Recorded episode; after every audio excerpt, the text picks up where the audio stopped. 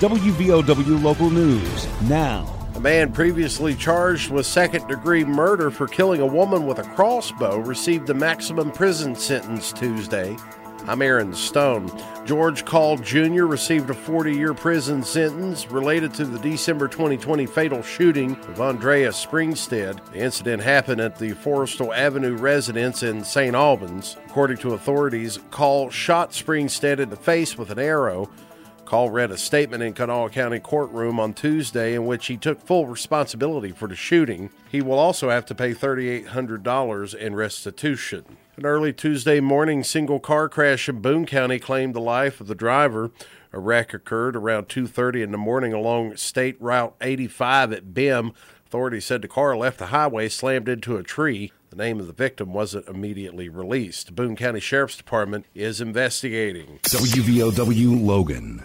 I'm Tanya Crubb, Director of Acute Inpatient Rehab, Logan Regional Medical Center, always here for you. Hi, I'm Dr. Wright, surgical podiatrist from Logan Regional Medical Center, always here for you. I'm Romel Mitchell, Executive Secretary, Logan Regional Medical Center, always here for you.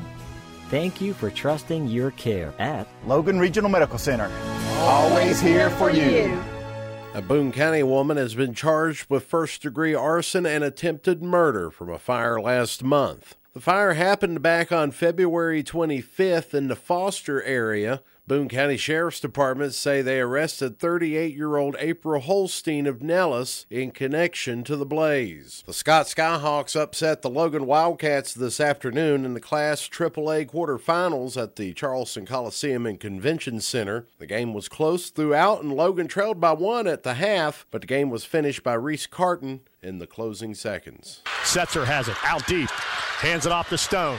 10 to shoot. Now to Carden. Here's Carden.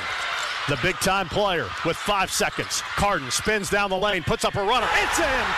Carden in the lane! Scott!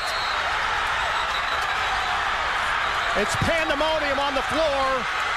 Logan got their final timeout. They're going to put some time on the clock.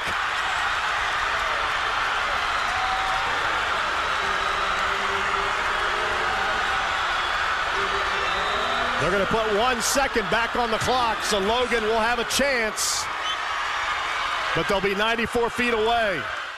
Carden scored 26 points for the Skyhawks in the victory. Final score Scott 65, Logan 63. Scott advances to the semifinals Friday against Fairmont Senior. Fairmont eliminated Herbert Hoover in the opening contest this morning, 56 47, and Bluefield also advanced in Class AA today against Wyoming East, 65 45. Get local news on demand at WVOWradio.com and on your smart device. This is WVOW Logan.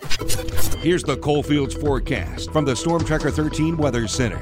I'm Storm Tracker 13 Chief Meteorologist Spencer Atkins. Staying warm despite some showers later in the day, starting off with sun, ending up with clouds. Chance for some scattered showers in the late afternoon and the evening. Then those hustle out of here. 45 or so in the morning Thursday, and then about 68, partly sunny in the afternoon.